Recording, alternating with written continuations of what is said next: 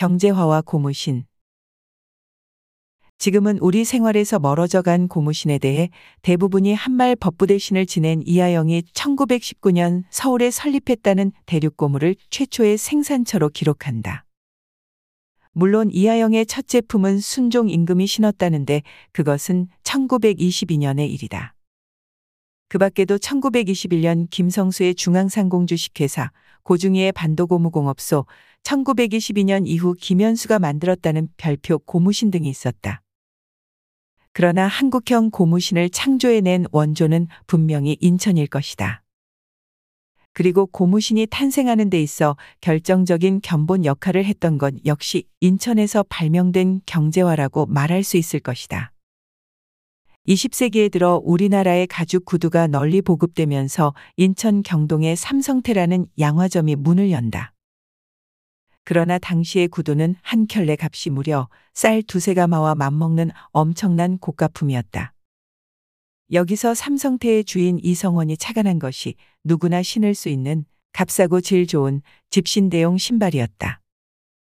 그래서 만들어낸 것이 바닥은 가죽, 등 쪽은 우단이나 천막천을 댄 오늘날의 남자 고무신 형태의 경제화였는데 한복 버선발에도 잘 어울리고 신고 벗는데도 아주 편리한 이름 그대로 매우 실용적인 신이었다. 한편 1918년 인천에 정착해 용동에서 식료품점을 하던 안기영은 일본 고베에서 판촉차 한국에 온 고무신업자를 만나 호모아라는 구두 모양의 일본 고무신을 보게 된다. 서울에서는 아무도 거들떠보지 않았지만 안기영의 머릿속에는 언뜻 스치는 게 있었다. 안기영은 그 일본인에게 마른 신과 삼성태의 경제와 모양대로 두 가지의 고무신을 만들 것을 주문한다. 얼마 후 고베에서 마른 신 모양의 여자 신발과 경제와 모양의 남자 신발이 도착했다. 경양 각지에서 참으로 대단한 호평을 받았다. 이성원의 슬기로움과 안기영의 선구적 착상이 어우러져 최초의 값싼 한국형 고무신이 인천 땅에 탄생한 것이다. 이하영의 대륙고무는 이런 내막을 잘 알 수 있는 위치에 있었기 때문에 설립된 것인지도 모른다. 그는 인천 율목동의 상당한 땅과 별장을 소유했던 권신이었다. 그러나 불행히도 안기영의 고무신은 인천 기업으로서 오래 남지 못했다. 경제화가 널리 인기를 끌다 보니 이와 관련한 특허권 분쟁이 일어나기도 했다.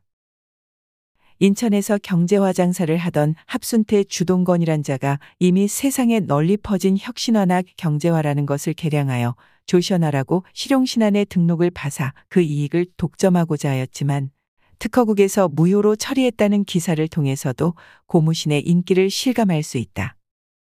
인천양 토지에는 다음과 같은 기록도 나타난다.